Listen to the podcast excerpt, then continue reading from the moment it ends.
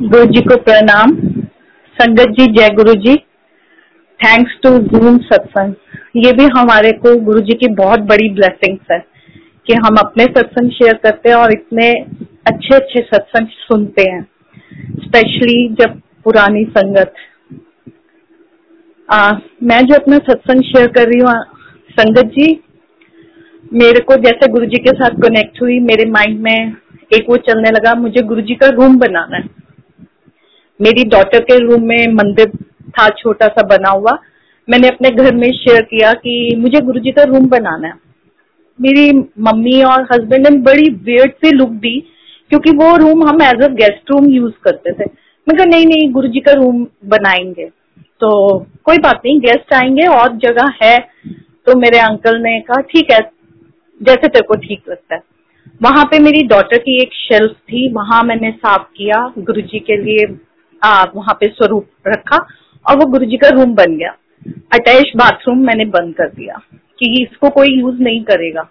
But जब कोई guest आता था तो वो चले जाते थे। मैंने प्लम्बर को बुलाया, पूरी सैनिटरी फिटिंग हटा दी। और उसके बाद गुरु जी की ऐसी ब्लेसिंग हुई कि हम लोग चारों फैमिली मेंबर्स एवरी संडे सत्संग करने लगे। पहले कभी कभी करते थे, कोई भी चेयर हम गुरु जी की गद्दी लगाते थे और उसके बाद अपना नॉर्मल यूज़ के लिए करते थे। और जब सत्संग करते थे तो मेरे को वो जो बेड था, वो एक वो लगने लगा, ये बेड हटाना है। मैं अपने अंकल से कहने लगी, इस बेड को हटा दो, कर दो। तो वो उनकी चलते रहते थे, करेंगे, ये हो नहीं सकता। एक मॉर्निंग मैं उठी, मैंने कहा, गुरुजी, चलो हम बेड साइड पे करते हैं।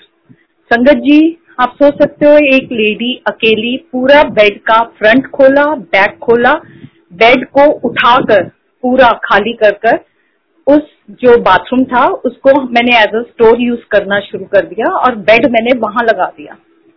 मुझे नहीं पता वो ताकत मेरे में कहा से आई, कि जब रख दिया, उसके बाद मैं खुद सोच रही थी, गुरुजी, आपने तो मुझे बहुत ताकतवर बना दिया।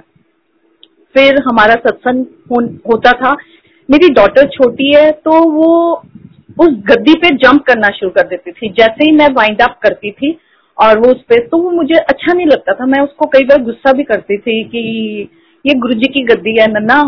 तो वो कहती थी अब तो हमारी हो गई। मैंने अपने अंकल को कहा कि ना मुझे गुरु जी के लिए परमानेंट गद्दी चाहिए कि मुझे नहीं अच्छा लगता। नन्ना उस पर जंप करती है। तो उन्होंने कहा कोई भी एक लग, कर ले। मैंने कहा नहीं मुझे न्यू लेनी है। तो उन्होंने मुझे साफ़ कर कि अभी हमारा बजट नहीं अलाउ करता। बाकी वो बैठे हैं। ठीक है जब उनकी मर्ज़ी होगी। और मैंने अपना काम करना शुरू कर दिया। मैंने नर्सरी प्रिंट वाले कर्टन हटाकर गुरुजी के अकॉर्डिंग कर्टन वगैरह किए। मैंने कहा गुरुजी मेरा रूम रेडी है। अब आपने करना है जो करना है।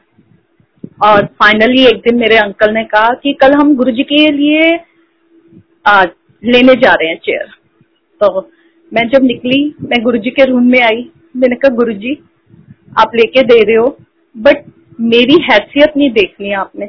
आपने अपने अकॉर्डिंग लेना आप अपने लिए ले रहे हो। आप राजाओं के राजा हो। और मैं नहीं चाहती कि वो मेरे अकॉर्डिंग आए। आपने लेनी है। हम लोग फर्नीचर मार्केट गए। जब हम जा रहे हैं शोरूम्स में देख रहे हैं, वो हमारे बजट से डबल डबल द रेट और मेरे अंकल को मैंने देखा, वो मुस्कुरा पड़े और उन्होंने इशारा किया, गुरुजी को बोल।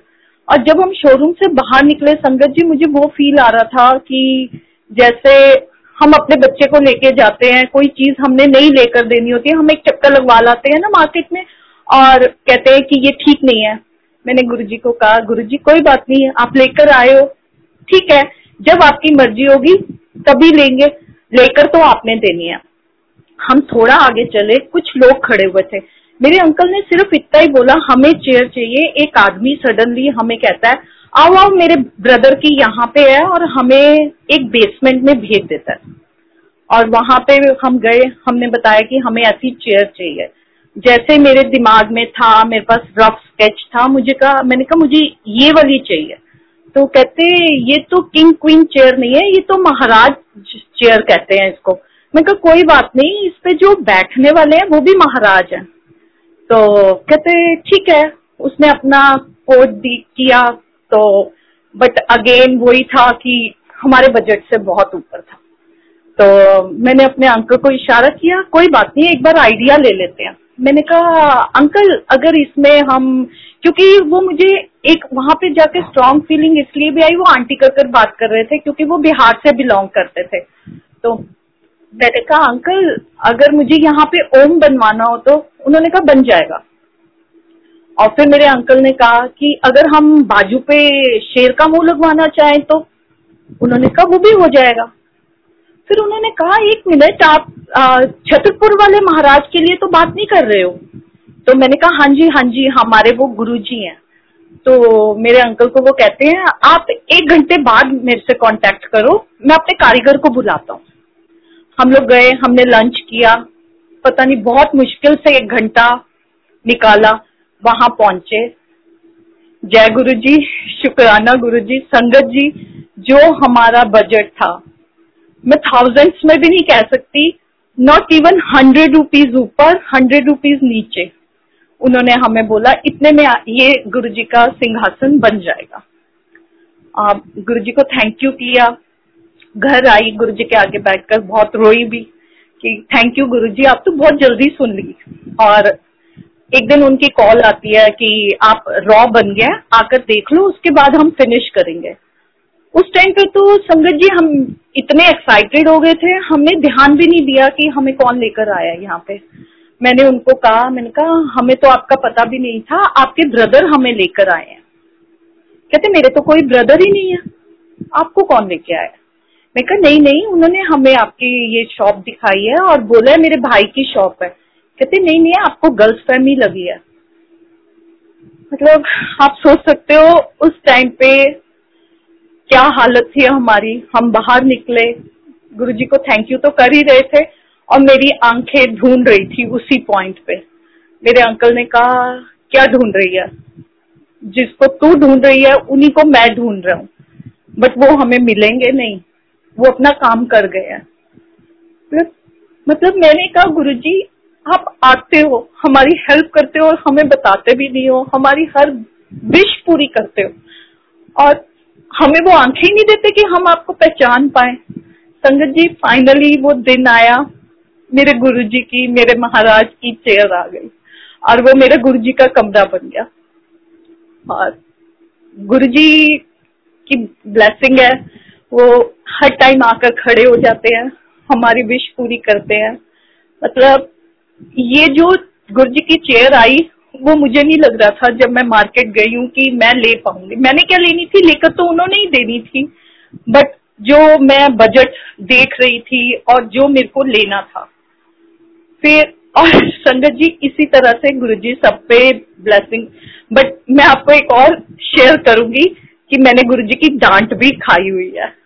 और वो इतनी प्यारी डांट है कि मैं डेली अलार्म लगाती थी कि दिन में मेरी जोत लेट हो जाती है, मैं सुबह उठकर जोत जलाऊँगी गुरु जी की।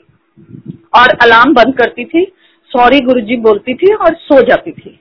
मेरे अंकल मुझे गुस्सा करते थे, सबको डिस्टर्ब कर देती। और मेरा एक ना वो था कि गुरु जी नहीं चाहते, जब गुरु जी नहीं चाहते तो मैं कैसे उठूँगी? नेक्स्ट डे अलार्म बजता है और मैं आदत के मुताबिक, सॉरी गुरु जी मैं फिफ्टीन मिनट्स बाद उठूँगी। पूरे फिफ्टीन मिनट्स बाद मेरी नींद खुल जाती है। वो गुरुजी ने उठा दिया। मैंने फिर बोला सॉरी एक दो बार मंत्र जाप किया। मैं टेन मिनट्स बाद उठूँगी। और मुझे इतने ज़ोर से आवाज़ आती है, मैं तेरा अलार्म क्लॉक हैगा दस मिनट बाद, पंद्रह मिनट बाद। संगत जी, मैंने जंप किया और मैं सीधा बाथरूम में। और वो दिन, आज का दिन गुरु जी के हाथ में है मेरी नींद। वो चाहे तो मुझे तीन बजे भी उठा देते हैं, वो चाहे तो मुझे चार बजे भी उठा देते हैं। ऐसे हैं हमारे गुरु जी बहुत प्यार करते हैं हमें। इसलिए हम भी उन्हें बहुत प्यार करते हैं। इसलिए क्या हम तो हैं ही उन्हीं के सिर पे। बस गुरु जी इतना ही बोल पाऊँगी। ये हाथ पकड़ा, छोड़ना मत। हमेशा अपने चरणों के साथ लगाए रखना। जोड़े रखना गुरु जी थैंक यू गुरु जी शुक्राना गुरु जी शुक्राना संगत जी। Love you Guru ji love you संगत जी जय गुरु जी